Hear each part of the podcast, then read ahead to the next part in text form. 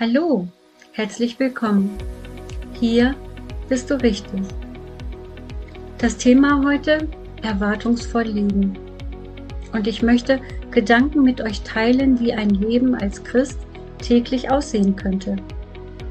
Mein erster Gedanke war, Christen sollten erwartungsvoll leben und voller Hoffnung in ihre Zukunft schauen.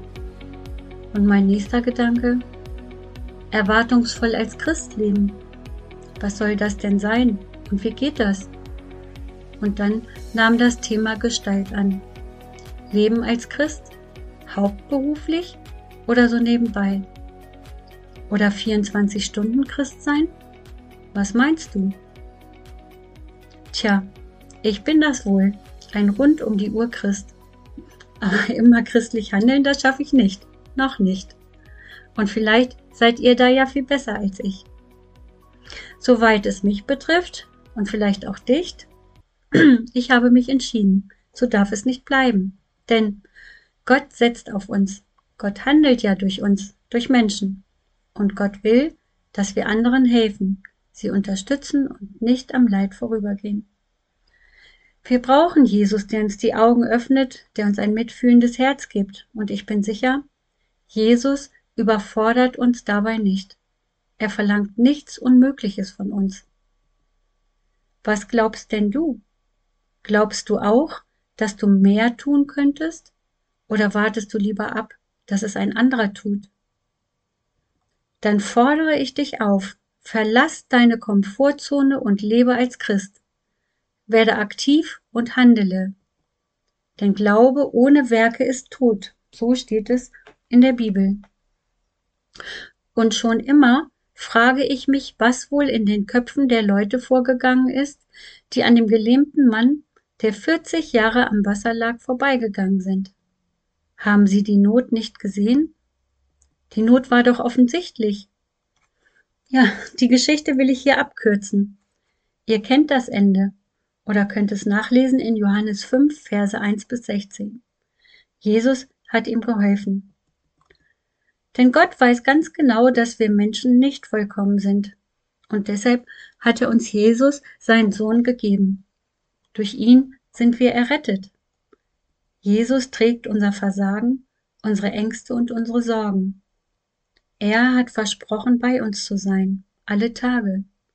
Er ist die lebendige Hoffnung, dass es besser wird mit uns. Und das gilt auch heute.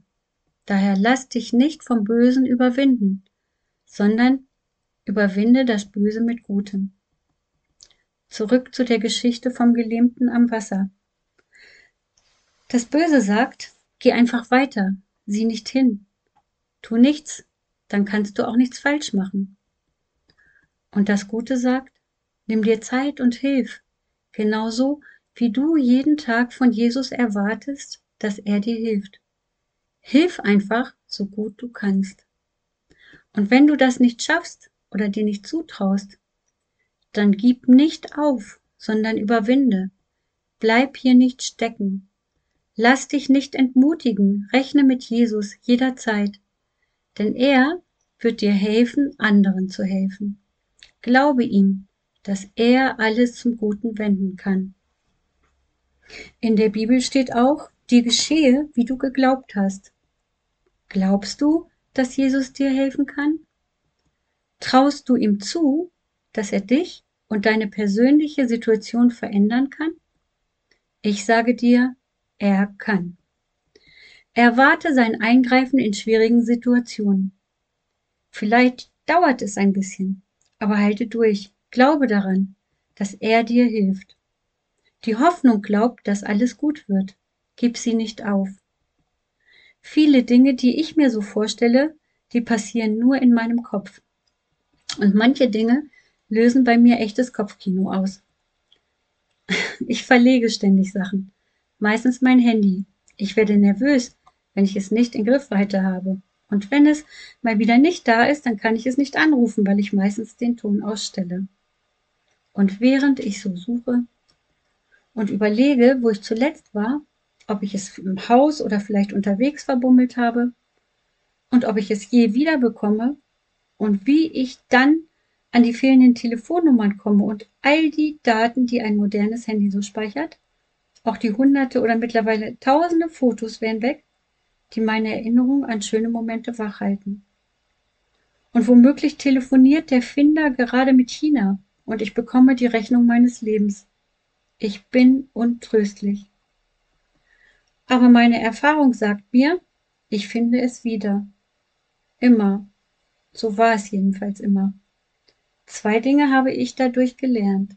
Erstens Geduld. Denn manchmal dauert es länger, bis ich es finde. Und zweitens beten. Ich bete voller Zuversicht. Herr, lenke meine Augen, erinnere mich, wo ich es abgelegt habe, und ich kann sagen, Jesus hat geholfen.